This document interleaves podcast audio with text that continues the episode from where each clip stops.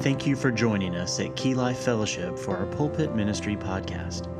Each sermon on this podcast is from our 11 a.m. Sunday service. We are glad that you have joined us digitally, but would love to see you in person on Sunday mornings at either 9 a.m. or 11 a.m. Now, let's open God's Word and ask Him to reveal His truths for our lives.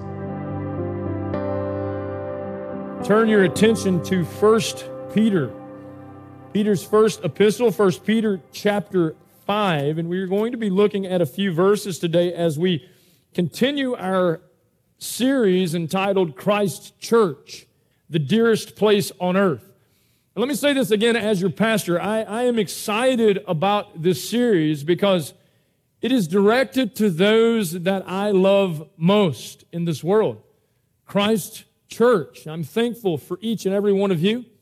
I am thankful that the Lord has given me the honor and the privilege and has entrusted me to be your pastor. We've looked at some helpful things so far in this series. If you'll remember back with me for just a moment, we'll do a little review for those of us who might not have been here for the entirety of this thus far. We looked first at the basic attributes of Christ's church, and we saw what the Bible says that Christ's church ought to look like, some characteristics or attributes that we ought to have displayed in us. And if you'll remember, that was two parts simply because I couldn't fit it into one. I barely fit it in two. Some of you said you should have just went ahead and tried four, but we covered it. So we looked at the basic attributes of Christ's church, and then we moved to the biblical assignment of Christ's church, and we were reminded what we have been commanded to do as Christ's body, and that is to make disciples. And we talked about all the aspects of disciple making, how so many times we just settle for evangelism, but there's so much more to it. We are to teach those who we are discipling after they're saved everything that the Lord has commanded. And so we were reminded of that and the biblical assignment of Christ's church. And then last week, we looked at a more difficult topic, the beneficial accountability of Christ's church. This is where we learned to make ourselves vulnerable to each other, to request prayer, to request help as believers, and to give it to others in the form of exhortation and admonishment and encouragement. We learned about and talked about those things just last week. But today we're going to switch gears a little bit. We're still going to talk about the church and how this passage of Scripture is relevant to the church. But we're going to look at the brutal adversary of Christ's church, the enemy of the church. And I asked some men who I value their opinion about this topic. I asked them this question, and I want to get it right so they understand there was no trick question here. It was just plain and simple. I asked these men, I said this, please respond with your opinion, men. What is the biggest threat / enemy of the church in our culture today? Now, many of you, immediately you began to think of something. What is the biggest threat and the biggest enemy to the church in our culture today? One of the guys who I sent the message to responded very quickly, apathy. And I would agree, apathy is a problem, isn't it? If you're apathetic in your walk with Christ right now, I'll go ahead and tell you this. That's a problem. Don't stay there. Apathy gets you nothing. Another one then quickly responded on the heels of apathy with complacency. And we know that apathy and complacency, those two definitely go hand in hand. But I would warn you against both. Don't be apathetic, but don't be complacent in your walk with Christ and in your Christian growth. The next one wanted to keep the C theme going. He said compromise, right? Oh, we definitely could compromise in some areas, compromise in truth, compromise in our lives. Compromise could become a problem. Many men have compromised, and it's cost them everything. Another one said, false assurance through false teaching leading to all of the above. The I'm good thinking. Right? This person responded, all the above, and the reason for all the above is false assurance through false teaching. And definitely that's a problem. In fact, Paul told Timothy it's going to be a problem, that in the last days, men will heap to themselves teachers who tell them what they want to hear, and they'll actually not endure sound doctrine any longer. The next person put this, rogue and or unqualified pastors as the greatest threat or enemy to the church. Definitely we see that that is a problem in the church. We see that all these things are problems in the church in our culture today. One person said religion, and here's the thing, pure and perfect religion is not bad, but man-made ideology called religion, well, that would be bad. James says pure and perfect religion is to take care of the orphans and the widows, to show the love of Christ to others. So religion, though it could be a problem, as it was in the lives of the Pharisees because they were so caught up in just being religious, is it really the biggest threat or enemy of the church? And the last one said this. He said, lack of worshiping Christ exclusively, allowing the culture to influence, dictate the pulpit and the message. He said that's the greatest enemy and threat to the church. Now, what I want you to see today is none of those are what Scripture says is the brutal enemy of the church. Now, does the enemy use those things? Well, of course he does. He definitely, through the course of time, has changed his garments, and he has used these things to distract us from the fact that he's the real enemy, why we get caught up in all these things. Because some of you would say this, and we could poll, and I get articles all the time, and some of them go like this, the 10 greatest threats to the church. One of them is critical race theory. One of them is liberalism. One of them is government overreach. One of them is wokeism. One of them is biblical illiteracy, and so on and so forth. Everybody has their idea of what the biggest threat to the church is. I want to show you what Peter says the biggest threat to the church is. In fact, he speaks of this enemy and says this enemy will devour you. And he says this in 1 Peter chapter 5, verses 8 through 11. And I want us to see this today because he has been very crafty in deceiving us into thinking that other things are the true enemies so that we take our mind off of who the true enemy is and we put our mind and our focus on all of these other things while all the while he is in the darkness devouring us. And so pay attention to what the Word of God says, because the enemy wants to cause conflict, bring division, discord, disharmony, discontentment, strife. He wants to destroy everything that God desires to do in your life as individuals and in the life of the church. And so I want us to pay close attention to what Peter says and the instructions that he gives to the church here in 1 Peter 5, verse 8. We jump right in, and it says this, be self-controlled, sober-minded, and alert. Be self-controlled, sober-minded, and alert. Why? He tells us why. Watch this. Your enemy, apathy. No, he doesn't say that. Your enemy, complacency. He doesn't say that. Your enemy, false teaching. He doesn't say that. Are all these things cancerous to the church? You bet.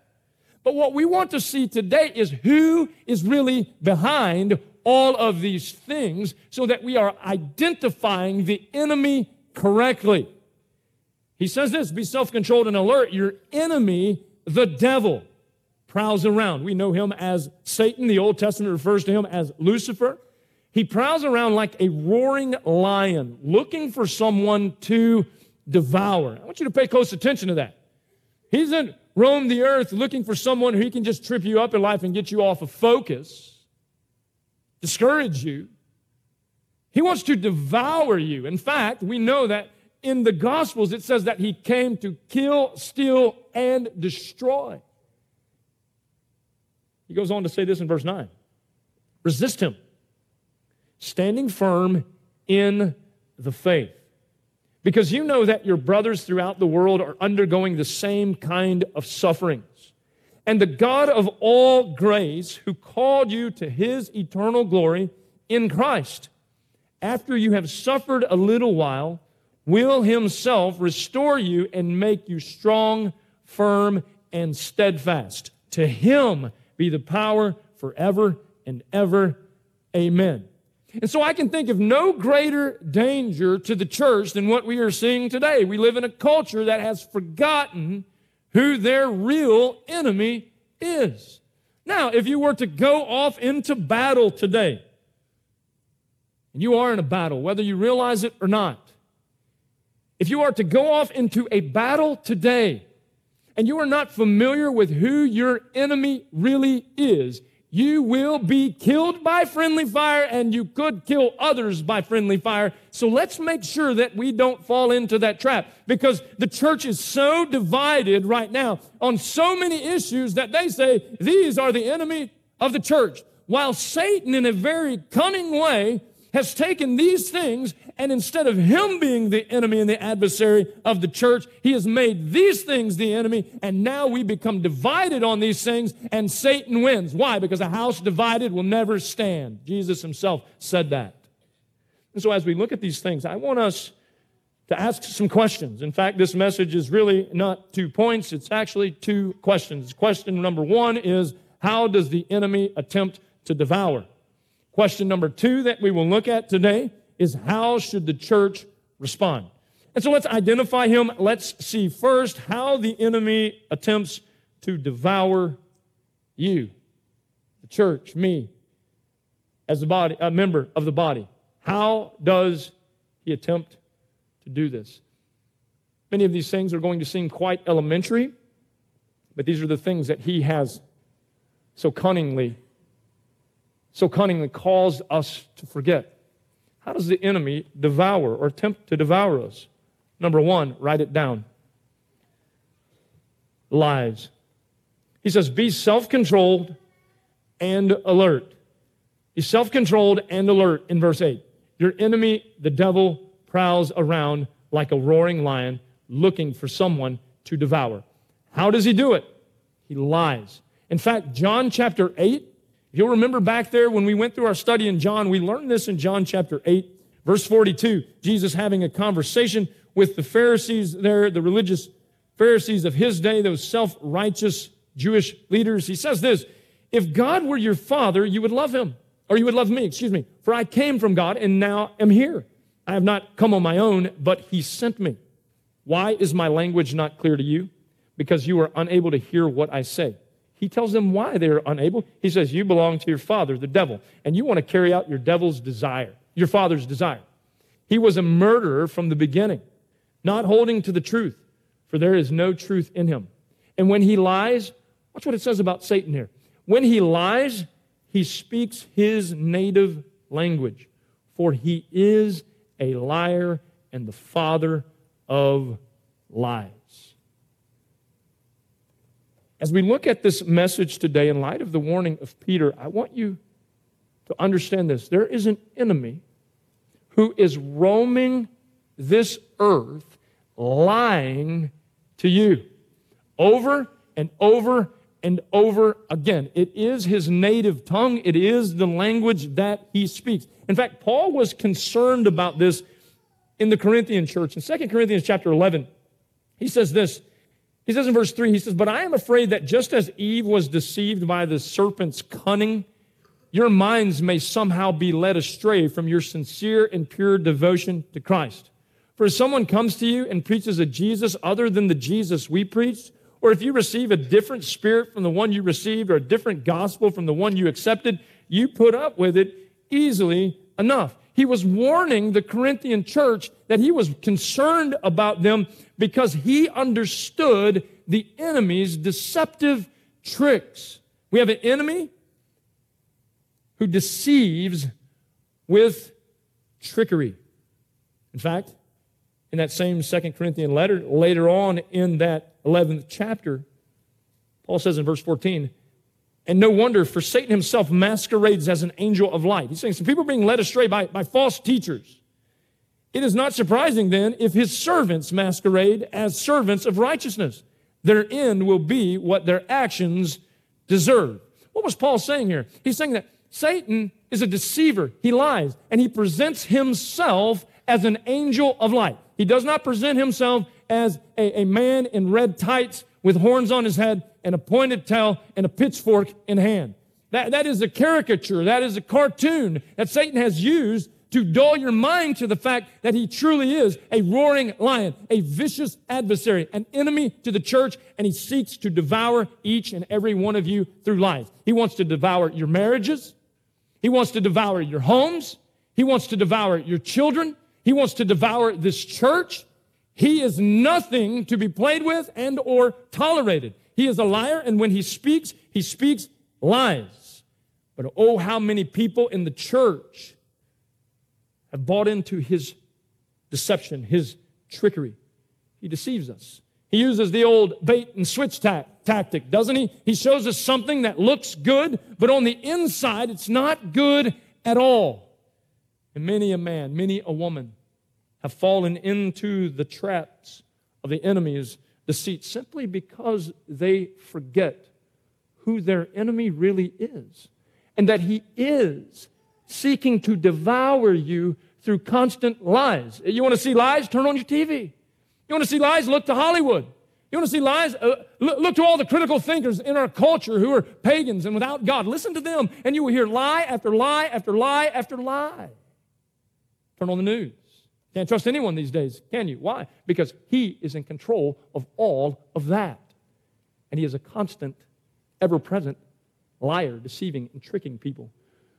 Not only does he use deception and trickery, he also uses dilution. He dilutes things, doesn't he? In fact, Paul was concerned about that the people at Corinth would buy into a diluted gospel, a gospel that's really no gospel at all. In fact, he was concerned the same with the Galatians because it was Satan in their day attacking the church by diluting or twisting or trading the truth for a lie. And what does he do? He doesn't mark something lie. He packages it as the truth. And he packages it as the truth, and many times people are devoured by it before they ever realize that it was really a lie. We have so many false gospels going on out there today.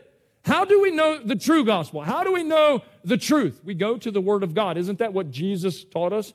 That His Word is truth. John 17:17. That's where He said it. Go look at it. And so we can trust His Word as truth. And what we do is we take everything that we see, knowing that there is a true enemy out there, and we measure and examine everything that we face with the truth. And if the Word of God contradicts what you thought was truth, right then you know what you thought was truth was not truth. It was a lie packaged as truth by the enemy who is trying to devour you. Well, how many people have fallen into the trap of false doctrine and false teaching simply because they bought into somebody telling them it's the truth? Don't tell me it's the truth if it's not in these 66 books. I'm not going to buy it because this is the truth. Everything else has the potential to be deceptive, has the potential to dilute the truth. But the truth of the Word of God is the truth. What he does, the enemy, he devours you by simply twisting that, diluting that, watering it down, causing you to question solid biblical truth, causing you to question the one true gospel and the one true Savior, right? Because he's telling everyone these days, all roads will eventually lead to God, right? That's universalism. It's a heresy. All roads do not lead to God. There is but one road that leads to God. The Scripture is very plain and very clear on that when Jesus said, He is the way and the truth and the life, and no man comes to the Father but by Him. But Satan is very crafty, and he's come along in our day, and what is he telling people, and what are people repeating? Oh, there are many ways. Oh, these people are sincere, so surely God's going to see their sincerity, and it's going to count for something. Your sincerity will count for nothing. Because you can be 100% sincere, but you can also be 100% sincerely wrong. Unless you believe the truth of the Word of God, you are sincerely wrong. And so be careful of that cunning enemy who likes to dilute and deceive. Be aware of him, because many have fallen into his trap. In fact, we can go all the way back to the garden, can't we? See how this plays out in Genesis chapter 3. Oh, you remember the story. It says in verse 1, Now the serpent was more crafty than any of the wild animals the Lord God had made. And he said to the woman, Did God really say you must not eat from any tree in the garden? He's getting her to question what? The truth of the Word of God. God told her, plain and simple, don't eat of this fruit. She's going to repeat that. Watch, she knew it. The woman said to the serpent, We may eat fruit from the trees in the garden, but God did say, You must not eat from the tree that is in the middle of the garden, and you must not touch it, or you will die. Now watch what Satan does. Here's the tomfoolery here. Verse 4. You will not surely die, the serpent said to the woman. Is that truth? Absolutely not. That's a lie. Because the wages of sin is what? Death. You will not surely die, he said to the woman, for God knows that when you eat of it, your eyes will be open and you will be like God, knowing good and evil. And when the woman saw that the fruit of the tree was good for food and pleasing to the eye and also desirable for gaining wisdom, she took some and ate it. She also gave some to her husband who was with her, and he ate it as well. We know that as the fall of mankind, where we steeped off into total depravity. Please see how the enemy worked there. That's how he still continues to work in your life. Oh, did God really say that? Oh, God's just really just trying to take all your fun away. You should want to enjoy life. Oh, how we have heard those lies, haven't we? Are you telling me that I can't have fun with my friends? No, I'm saying you can't have fun with your friends as a believer in debauchery and immorality. Why? Because the Word of God says that we have to come out from those things. So he uses lies. You can guarantee this. When Satan speaks through temptation, through luring you away, he speaks nothing but untruths. Be aware of them. They devour. Not only does he devour through lies, secondly, he devours through lust. He devours through lust. Before you put your head down, for fear that I know that you lust, we all lust after something. It is the very bend of our flesh. We hear the word lust, we often immediately go to some type of sexual immorality. It's not just that, though that is included. Lust is greed. Lust is power. Lust is fame. Lust is fortune. Lust is anything that this world, the system of Satan, has to offer you. And oh, how he offers it to us. Doesn't he, American dreamers? And in the end, as you grow up, you mature in the faith, you get a little age behind you, you realize just how big the lie of the American dream is. It is a crafty tool in the hands of Satan to lure you away by your own lust for more. I know this. I'm not popular preaching those types of truths.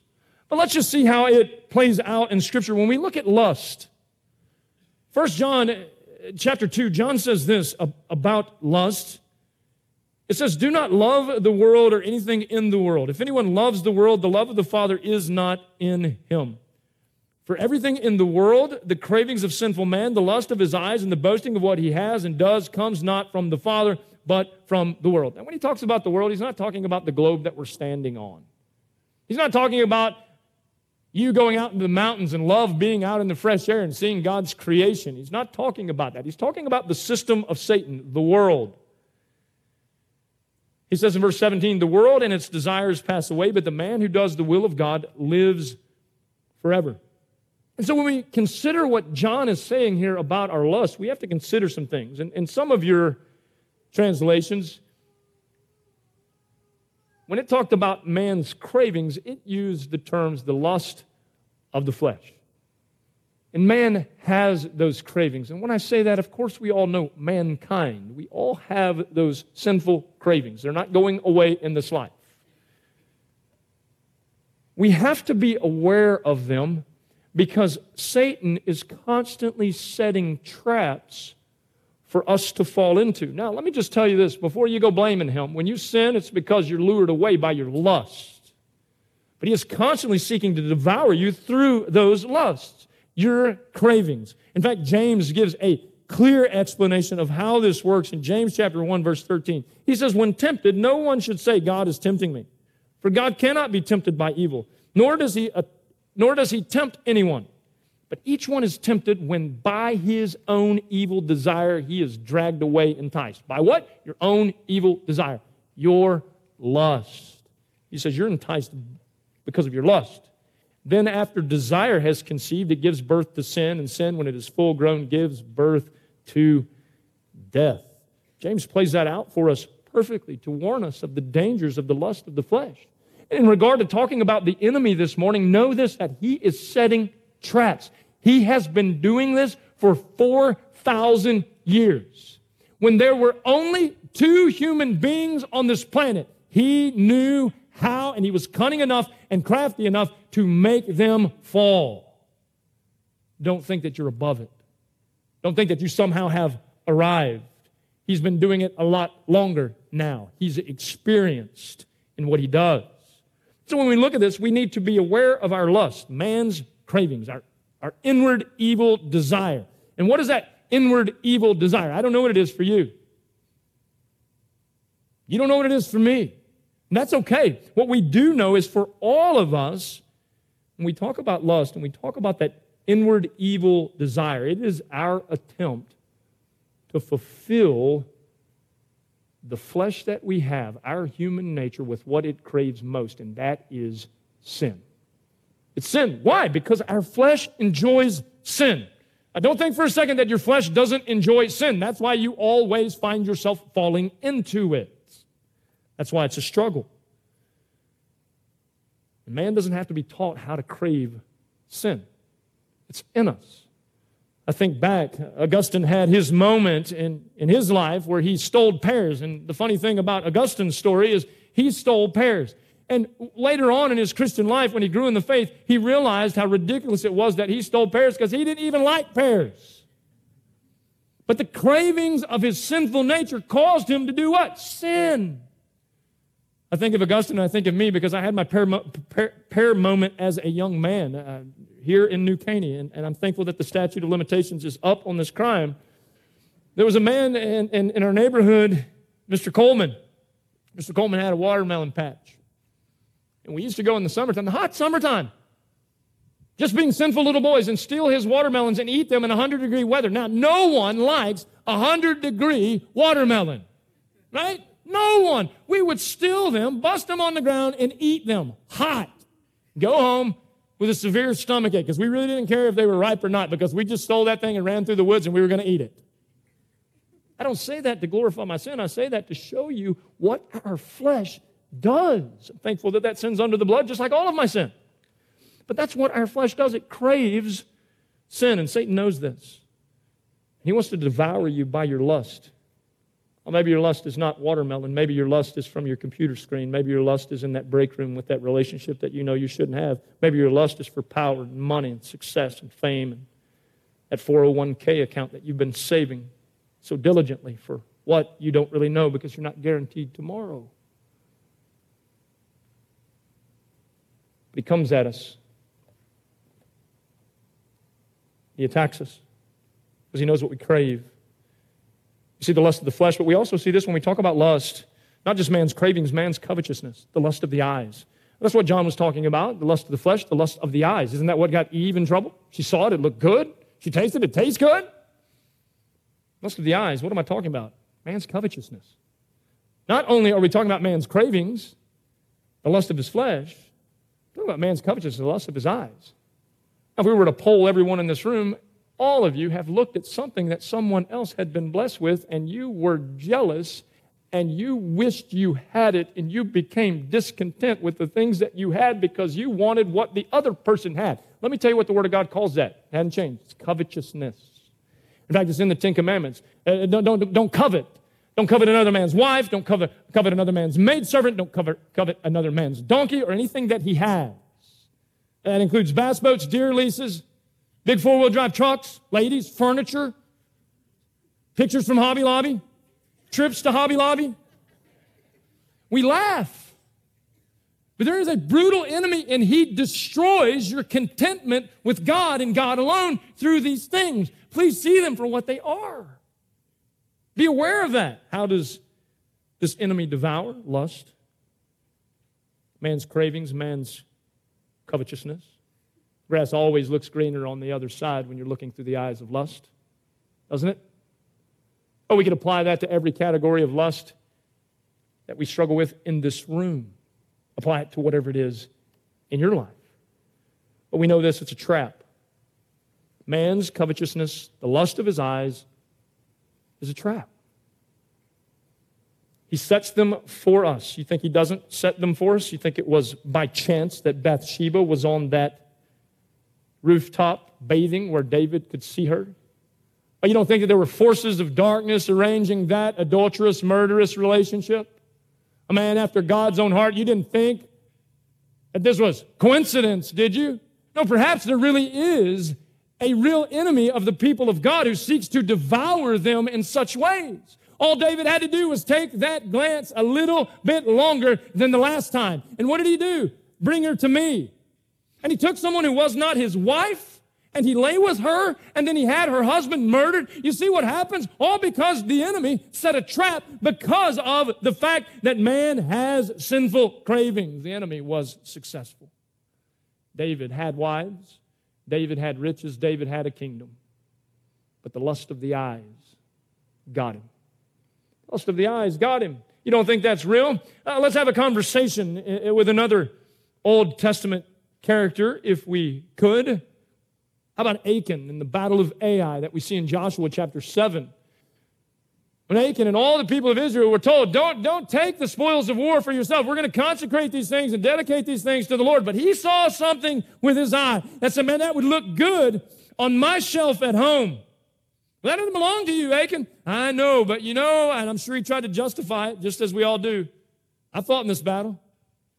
I killed many, many men in this battle. I deserve it. Something. Isn't that how we try to justify our flesh? What did he do? He took those things that he wanted and he hid them in his tent. Then all of Israel paid the price. You see how he devours? He devours not only the individual, but he devours the whole. Please pay attention to that, church. He devours them through the lust of their eyes, man's sinful desire for things that he sees from his flesh. Man's covetousness, man's cravings. Lust is revealed in both of those, the fact that we struggle with that. But what about the next one?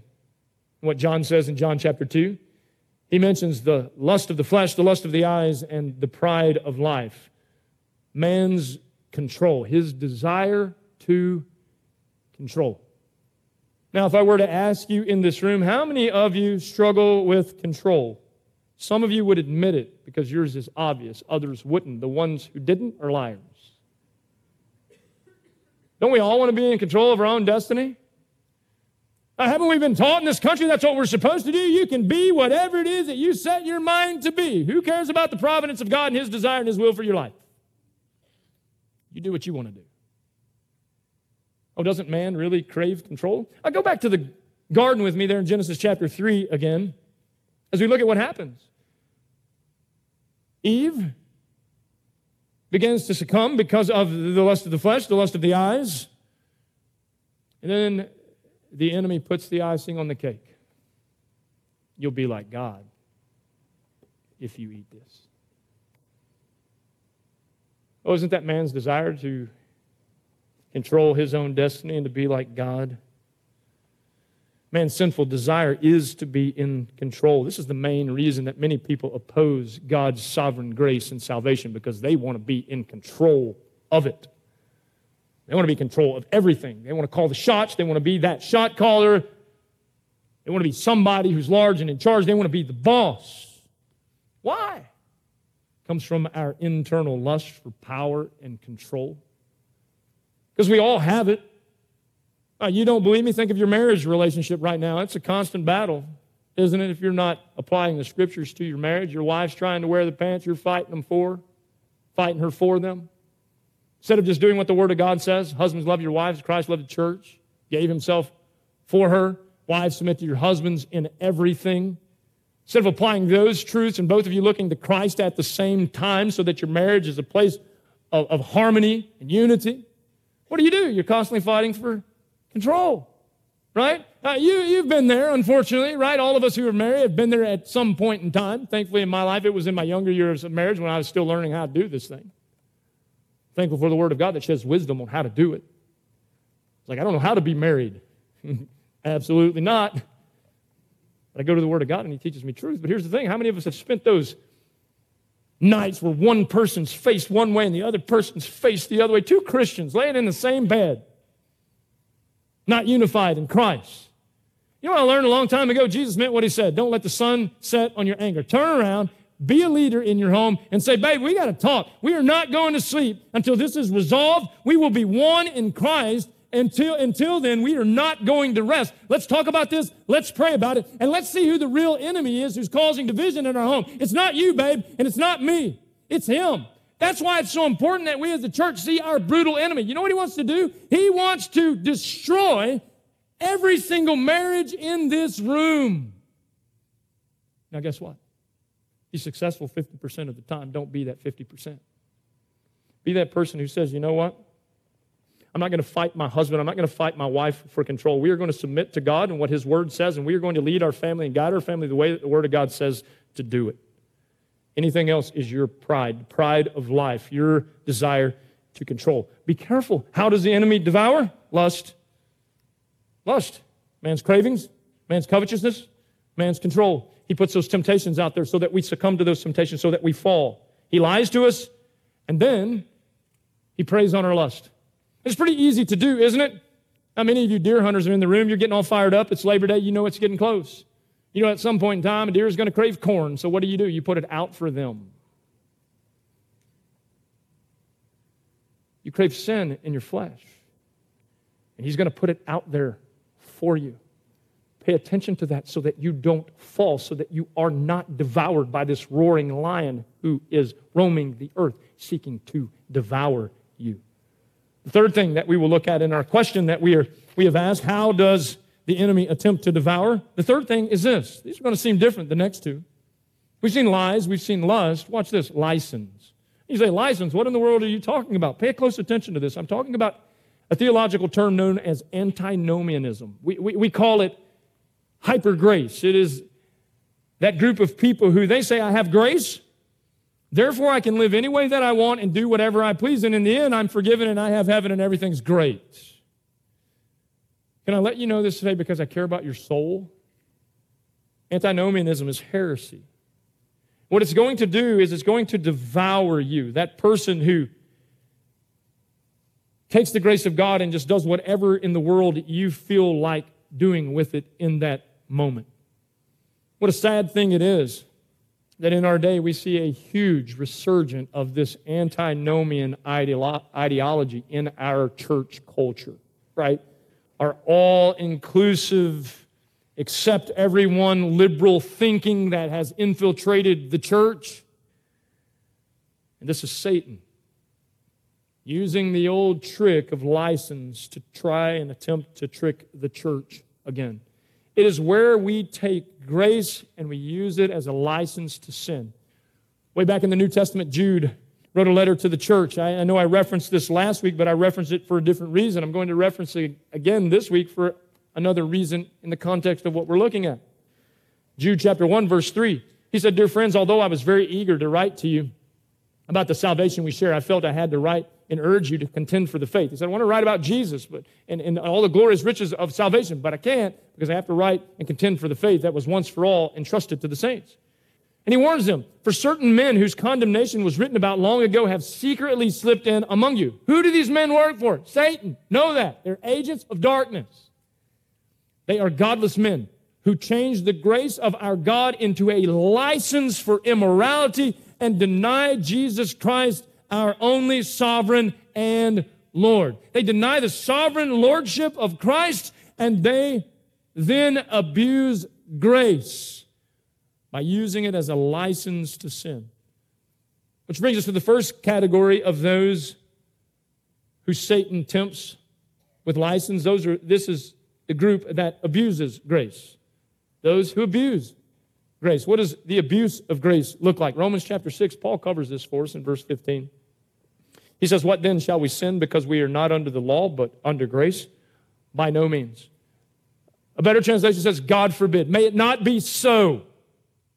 Shall we sin just because we have grace? Church, no. The answer is always and emphatically no. You should never abuse the grace that you have been given in Christ. That grace came at the highest price. When you abuse grace, you trample over the blood of the Son of God. You look to the cross of Jesus Christ and say that it's not an important event. You look to the sacrifice of Christ and say that it doesn't matter. Oh, please understand the depths of what we're looking at here. When that brutal adversary, Satan, the enemy, tricks church people into thinking that grace is an excuse to do whatever in the world that you want to do, right? You know the attitude. Forgive me, Lord, for what I'm about to do. You've already heaped condemnation upon yourself. You've already made your own self aware that you know what you are about to do is sin. Thank the Holy Spirit that He has made you aware and repent of it before it ever takes place and trust in God to deliver you from that temptation. Why? Because Satan is using it to devour you, to cause the fall, to bring you down. This is serious stuff, church. Wake up and hear it. We see license in the form of the abuse of grace, where we know what God's Word says and do it, we do what we want anyways. Be careful. Be careful with your do-it-anyway mentality. Be careful with your how much can I get away with and still be a Christian mentality. Isn't that what we see in our world? People go to the Bible and say, how much can I actually do and it still not be sin? That should never be the heart of the Christian. The heart of the Christian said, Lord, let me abstain from even the very appearance of evil. Let me not have one speck of dust on this white robe that you died for me to wear. That should be the heart of the true believer. No, but the antinomian, the one who falls to license under following the lies of Satan, he abuses grace. Not only does he abuse grace, he misuses grace. What do I mean by misusing grace? 1 Peter chapter 2, Peter says this, Verse 16, he says, live as free men. He's talking about freedom from the law. You're not bound by a set of rules. He says, live as free men, but do not use your freedom as a cover-up for evil. Live as servants of God. Servants of God will understand that the Word of God says, be holy, for the Lord your God is holy. True servants of God will seek to live obedient and holy lives unto God, out of appreciation for what He did by sending His Son to the cross to die for you. You will live your life in obedience to Him. You won't be misusing grace. Oh, how many times do we hear it? Oh, I'm doing that because I have freedom in Christ. I'm so tired of all the people with freedom in Christ. They're getting liquored up all the time because of their freedom in Christ. You're abusing your freedom in Christ. Drunkenness is a sin. It always has been a sin. It always will be a sin. Stop playing with it. You're misusing God's grace, and it's dangerous. You say, well, I don't get drunk. Let's look at what 1 Corinthians chapter 8, verse 9 says. Be careful, however, that the exercise of your freedom does not become a stumbling block to the weak. Oh, mister, you don't get drunk, right? Mr. or Mrs. Jesus turned the water into wine for your justification. Think about the other brothers and sisters in Christ before you misuse grace. Think about that brother or sister, because they're here in this room. It's not my testimony to give, it's theirs. Who were saved out of addiction, who were saved out of alcoholism or drug abuse. They're here in this room, and you say this, because of my Christian freedom, I can sit down at Gringo's and have one of them bowls that you all so quickly cover up when I walk in the restaurant that you're not worried about, that aren't sin. What about the brother who sees you, who was saved out of alcoholism, and he sees you partaking of that fishbowl drink that you're just celebrating the weekend? He doesn't know how to take a sip of that. It's been his problem his whole life, and what you do is you cause him to stumble that weaker brother right back into what Christ saved him out of. Do we not care about our brothers and sisters in Christ enough to abstain from things that could lead them down the wrong path instead of us abusing them all in the name of Christian freedom? Stop. I use alcohol, but there's so many examples out there, isn't there? So all you people who choose to drink, we know who you are. You blast it on your social media and hurt your testimony every day. For all of you. Listen, I understand it's not the only problem in the world. I've got mine too, and you know what I wish? I wish if you saw me and my problem, you would help me with it, because we learned about accountability last week. Oh, help me. Hold my feet to the fire. Kirk, you claim one thing, but you're living opposite of that. Don't you think that's a problem? Well, yeah, it is a problem. Thank you for bringing that to my attention. People who love each other, people who are truly family, that's what they do. License. Many people use grace as a license to sin. Satan devours people by that. He eats you up. It kills your testimony to others constantly. Be aware of that. So we see license as a threat to the church because the enemy devours people who exercise license. Not only license, continuing to talk about religious things or things that apply to the church, there's another L, and that's legalism. The enemy devours the church and attempts to devour the church through legalism. What is legalism? That's where we recreate a set of rules that we have to check all the boxes, and if we don't check all the boxes, well, God's not pleased with us, and we're not approved by God any longer. It's called works-based salvation. It is where a person teaches other people that for you to be accepted by God is based on your performance. Now, many of you, you grew up like I did, right? You played football on Friday nights, and it was all about performance. You loved to hear, man, what a good game, but you sure hated to hear, man, we stunk it up. Works-based legalism is performance-based. That's where you have to do X, Y, and Z to be approved by God. We know that that's not biblical. Many people have lost sight of that, and that's why it is so crafty for Satan to use it, to put it in our hands to devour the church, the individuals that make up the church. Galatians chapter 2, Paul says this in verse 16. He says, I know that a man is not justified by observing the law, a set of rules, but by faith in Jesus Christ. So we too have put our faith in Christ Jesus that we may be justified by faith in Christ and not by observing the law, because by observing the law, no one will be justified. How many people will be justified by keeping a set of rules? Zero. None. In fact, when we even talk about the Ten Commandments, what the Ten Commandments were to show us how holy God is and how sinful we are, so that we would turn to a holy God and so that we would bow down and accept His righteous sacrifice of His Son, so that we could be forgiven and we could be cleansed of our sin. Paul goes on to say this later on in Galatians, verse 21. I'll skip there just for the sake of time. He says, I do not set aside the grace of God, for if righteousness could be gained through the law, Christ died for nothing. Oh, Satan wants the church to return to legalism. Why?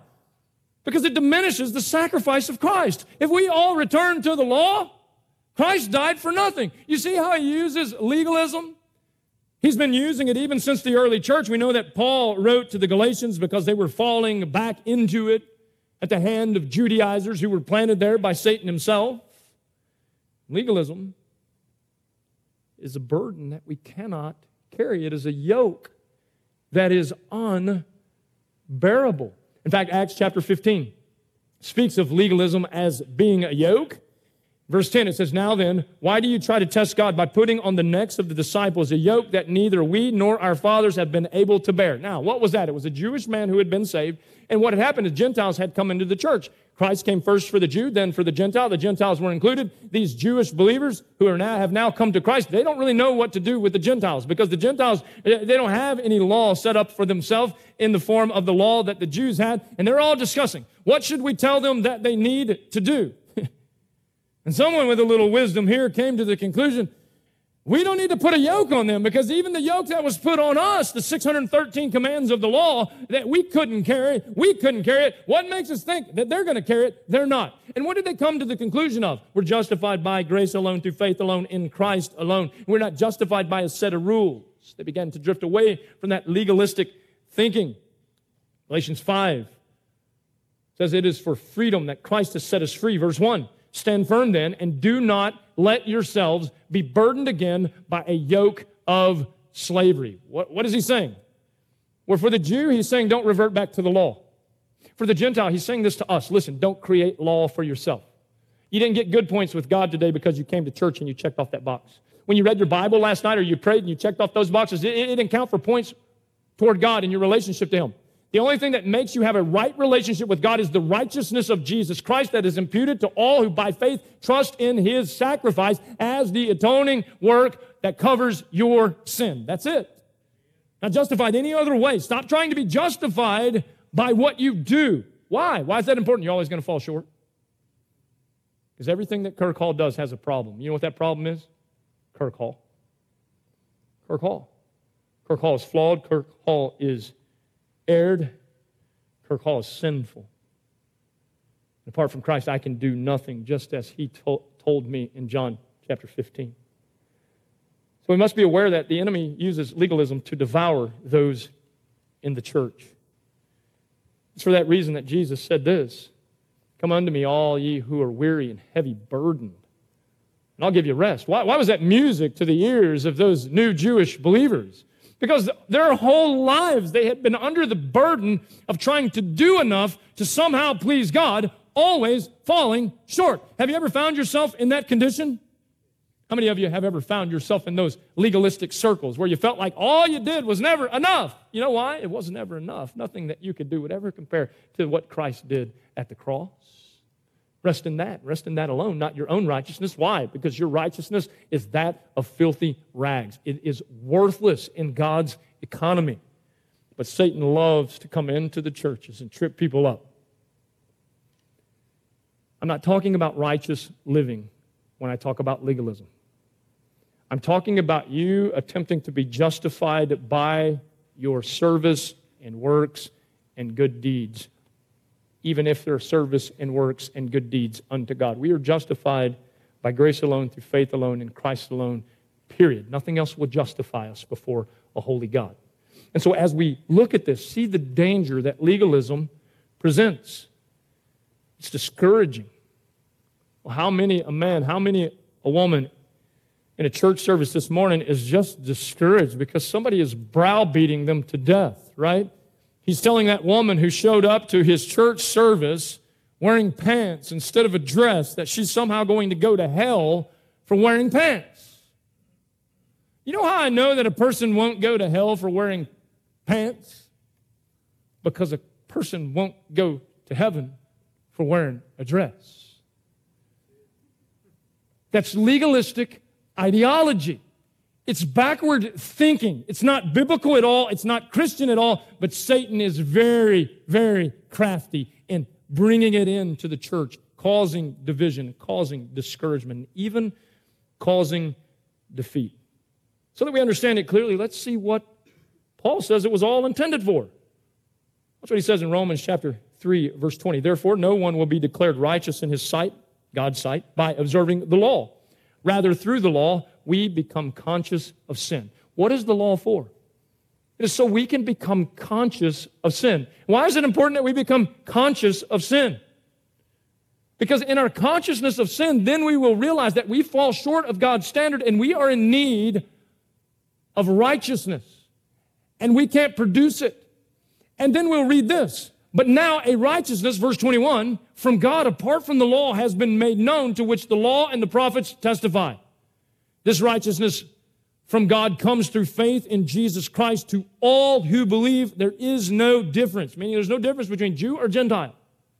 For all have sinned and fall short of the glory of God and are justified freely by His grace through the redemption that came by Christ Jesus. You see how Satan uses legalism to take your eyes off Christ, put your eyes on you, and to defeat you with you? No, our victory is in Christ Jesus. Our redemption is in Christ Jesus. Our justification is in Christ Jesus.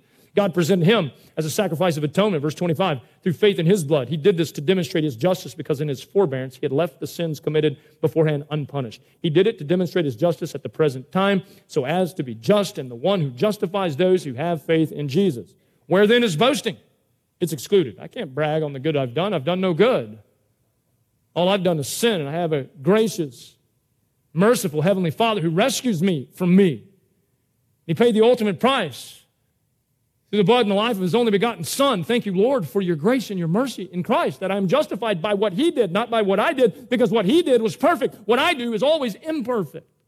Where then is boasting? It's excluded. On what principle? On that of observing the law. No, but on that of faith. We can't boast about what we do, because what we do is a gift from God. According to Ephesians, it is by grace alone, through faith alone, in Christ. We know this.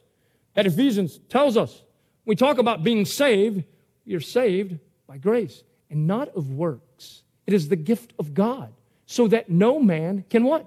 Boast. I've got nothing to boast in. I'm saved by grace through faith in Christ. Both grace and faith, a gift. God gave me the faith to believe. He graced me with that. And that belief is what saves me. And all glory goes to Him. Satan doesn't like that. Why? Because if you'll go back into Isaiah's 14th chapter, and you'll see where we have indication of the fall of Satan, Lucifer, there. What was his desire? To be like God, to ascend God's throne, to receive God's glory. What better way is it to receive God's glory than to trick a bunch of people in the so-called church into thinking that they can follow a set of rules only to discourage them, only to dismantle them, only to defeat them, and ultimately to devour them by their legalistic thinking. Martin Luther in his commentary on Galatians said this, "Those who lapse from the gospel to the law are no better off than those who lapse from grace to idolatry." A statement. Satan loves to devour people by trapping them in an attempt to justify themselves through keeping a set of rules, through keeping the law, all the while forgetting about the grace of God that was provided for them at the cross of Jesus Christ. Church, may we never forget. May we never forget. We're not bound by a set of rules. We've been set free by the precious blood of Jesus Christ, free to live a life of imputed righteousness that then comes out of our life as imparted righteousness to bring glory to God on this earth. Don't forget that. We sideswiped by Satan and devoured. So I told you we were asking two questions today. I know what you're thinking. When are we going to get to the second question? The first one was, how does the enemy attempt to devour? The second was, how should the church respond? We'll make this quick. The amazing thing is Peter gives us exactly how the church should respond. I'm thankful that Peter didn't say, be sober, be vigilant, be alert, because the enemy, the devil, roams the earth like a roaring lion seeking whom he may devour. Peace and good luck to you. I'm thankful he didn't do that. No, what he does is he tells us how we should respond. First thing that he says is this in verse 9, the first part. He says this, resist him. Resist him, standing firm. Resist Satan, standing firm in the faith. Let's break this down before we go any further so that you understand exactly what he's saying. The Greek term here for resist him, you know what it means? To stand against and to fight. Isn't it a shame that in the modern church age, in the modern church culture, we have all but erased the warrior nature of the young people in our churches, right? We tell little boys, hey, little boy, don't pick up that stick and make it into a sword. Why not? Nobody taught him to make that into a sword. There's a warrior instinct in him that says a boy is supposed to do a little fighting. I remember one time here at Key Life Fellowship, we had some young men. They were establishing pecking order. Every creature under the sun does. You remember junior high school, right? The cute girl. What did all the boys want to do to get the cute girl? They wanted to fight for her. Nobody had to teach us to do that, right? Here's the thing. I remember these two little boys out in the churchyard fighting. Lady brings them to me, the two boys. One of them's, he's shook up pretty bad. There's no blood, but he's got a couple red spots, a little bit of a pop knot developing. And she said, Pastor, I found these two boys fighting out in the playgrounds. I looked at them. I said, which one of y'all won? One said, me. I said, good job. Looked at the other one who lost, said, you need to tighten up, son. I walked off. I didn't know what you wanted me to do, right? I'm not going to take the warrior instinct out of these guys. Now, here's the thing. It's their mom and dad's job to say this. Look, don't start fights. Don't be a bully. All those things that we know are right. But you parents who are telling your kids that someone punches you in the face, just lay down in the fetal position and take it. Call for help. Stop doing that.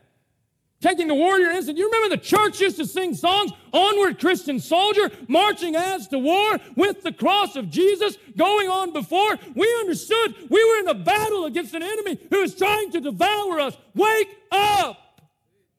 Wake up. Teach your young men, teach your young women. You teenage girls, know this. When that boy is trying to talk you into things, that is the enemy trying to devour you. Stand firm, fight. And if you don't have a dad to call, call me. Call me.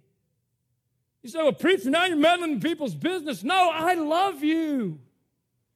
I don't want to watch you get devoured by the enemy. He's waging war against us. Peter says to the church, stand and fight. This is the good fight of faith that Paul speaks about. both in 1st and 2nd Timothy. It's the one that he says, I have fought the good fight. I have finished the course. I have kept the faith.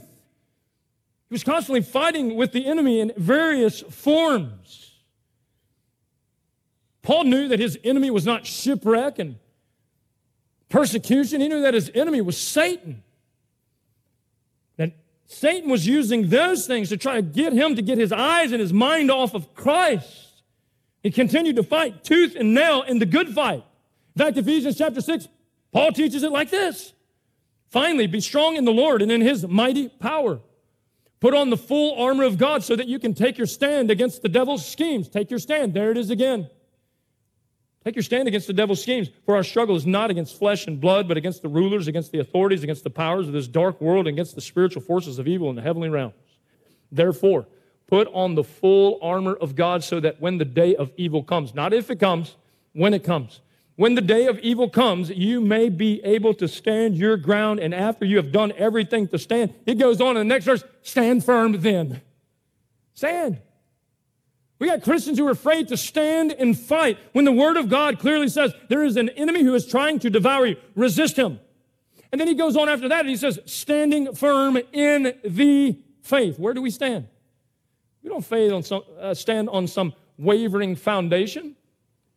We stand on the faith, our sure, strong, steadfast hope in Christ and in Christ alone. We stand there in the true gospel, true saving faith, the truth of the Word of God, the truth about faith and repentance and obedience. That's where we stand against all of these schemes of the devil. He comes to lie to you, to steal, kill, and destroy, to take your lives, to take your marriages, to take your children, to destroy even this body of believers. Pay attention to that. No, we're called to resist the enemy and stand firm. And then he goes on to say this in verse 9, there in the third part. He says, resist him, standing firm in the faith, because you know that your brothers throughout the world are undergoing the same kind of suffering. Look at the concern there that Peter has for the church. He reminds them of this. You're not by yourself.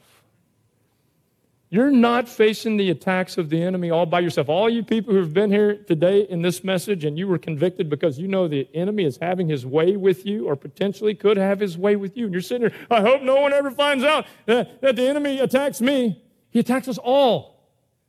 In fact, that's what he's telling the church here. The church throughout the world, the invisible church, they all face the brutal attacks of our adversary, the devil. Pay attention to that.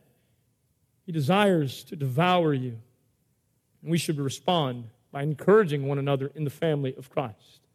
Lift each other up in prayer. To admit our struggles. Did you know this? The Bible says, confess your sins to one another. To say, hey, brother, I'm struggling with this. Will you pray for me? Because Satan's trying to devour me, and I need to stand in the Word and the power of God. Will you pray for me? Make yourself vulnerable. Oh, but what if they see weakness in me? Then they see who you truly are. And then when they see you as strong, they will know that it's not you. They will know it is Christ, and they will give him the glory that is due. Remember, you're not alone. As the enemy tempts, he's not tempting you by yourself. Well, we can go back to Matthew chapter 4, and we can see this. The enemy tempted Christ, and Christ prevailed. In fact, Hebrews, the author of Hebrews says this in Hebrews 4:15, for we do not have a high priest who is unable to sympathize with our weaknesses, but we have one who has been tempted in every way, just as we are, yet was without sin. What encouragement that is. Jesus, through the power of the Holy Spirit, remained sinless. Same Holy Spirit that descended upon Christ at his baptism lives in each of you if you are truly in Christ. He promises us this. And with every temptation, God will provide a way out so that you can stand up against that temptation. But if you go around playing like you're not tempted with anything and that the enemy's not throwing anything in your face, you're already defeated. It's going to get you before you know it. Those of you who know what I'm saying, you know what I'm saying, don't you? Remember, you're not alone. What encouragement comes from that? And then he says this in verse 10. Verse 10, and the God of all grace, who called you to his eternal glory in Christ, after you have suffered a little while, will himself restore you and make you strong, firm, and steadfast. He reminds the church, trust in the Lord. Keep on trusting. I know that you are in a brutal fight with a brutal adversary. I know that he is coming at all of you from every angle and every way, with false teaching, with immorality, with paganism, with all sorts of secular ideology. I know that he's coming at you. But don't trust in what you see. Trust in the Lord. Proverbs 3, 5, and 6. Trust in the Lord with all your heart. Lean not on your own understanding. In all your ways acknowledge him, and he will make your paths straight. What hope we have when we trust in the Lord. We trust in his grace. Look what he says there in verse 10. He reminds us of his grace and the God of all grace. You need grace in your fight? You need grace in your fight? You know what he tells the believer? You can boldly, confidently come before his throne of grace in your time of need, and there you will find mercy in grace. Oh, when the onslaught of the enemy who you have pretended for so long doesn't exist, or is just some caricature or cartoon, when the onslaught of the enemy becomes real to you, rest in Christ. Trust in him. Wait for his strength. Go before his throne and admit, Father, I'm struggling. And this struggle is real. And I'm in need of your grace. He is the God of all grace, and he will supply the grace that you need. Aren't you thankful for that this morning, church?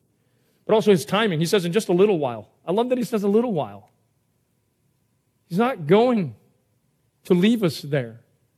He says, in just a little while. In my perfect timing, I'm going to bring restoration.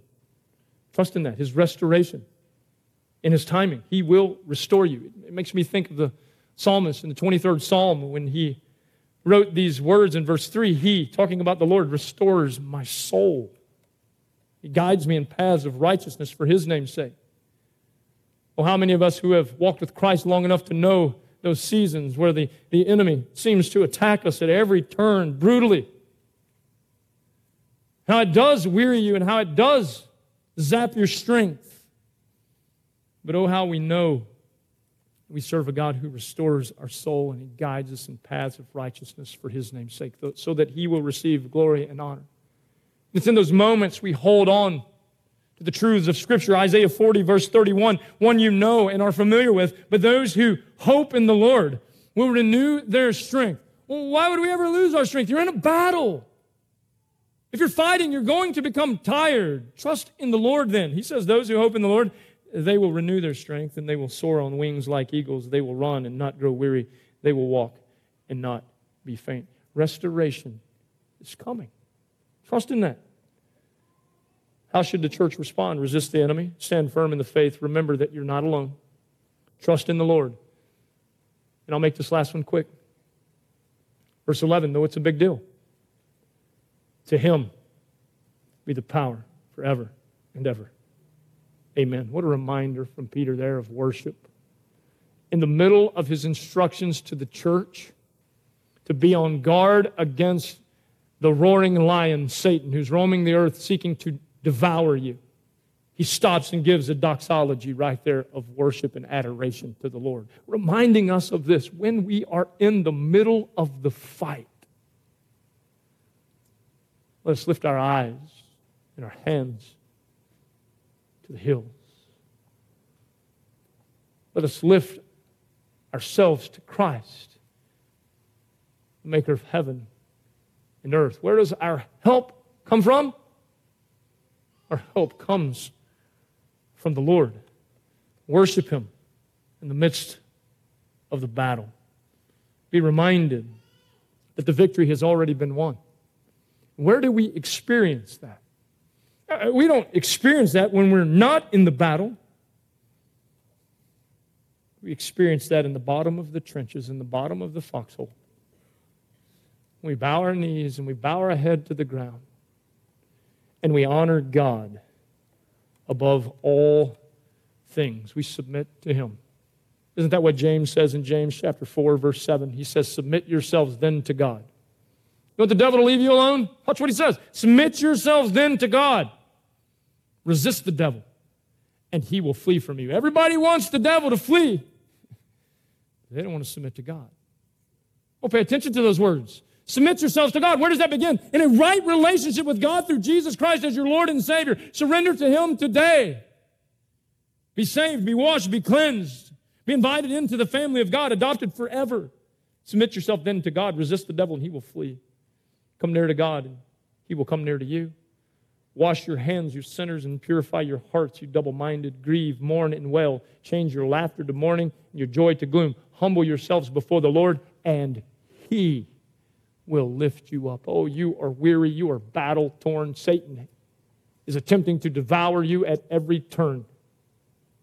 Bow your head in submission to the Lord, and your heart in submission to the Lord, and be lifted up as you humble yourselves before Him today. I've preached this message to you today because I am so afraid that in our time we are unaware any longer of the true enemy of the church.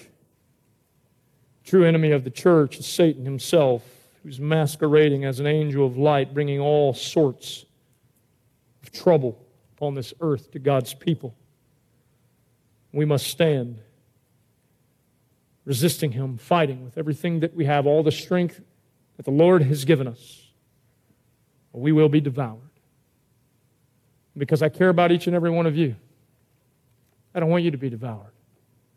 I don't want you teenagers to grow up and go off to college and be devoured by the world. So many are. I don't want you families to suffer through a divorce and a broken home and to be devoured by the enemy, and so many are. So I put my head out today on the chopping block, at the risk of being hated by all, to tell you the truth. There is an enemy, and he is roaming this earth like a roaring lion, seeking whom he may devour. Find refuge in the Lord this morning. Father, in the name of Jesus, we thank you so much for your word, for the challenges from your word, the forgotten truths that we bypass so often in our relevant ideology of today. God, may we see the battle that we're in. May we rise up as warriors for our King, standing firm against your enemy and the enemy of your people. May you receive glory and honor for it in Jesus' name. Amen. Thank you for listening to the Key Life Fellowship Pulpit Ministry podcast. If you would like to talk with one of our pastors, please email us at info@keylifefellowship.org or call us at 281-689-1604. You can also visit our website at www.keylifefellowship.com. We hope and pray you have a blessed week, and remember, you are light in the darkness.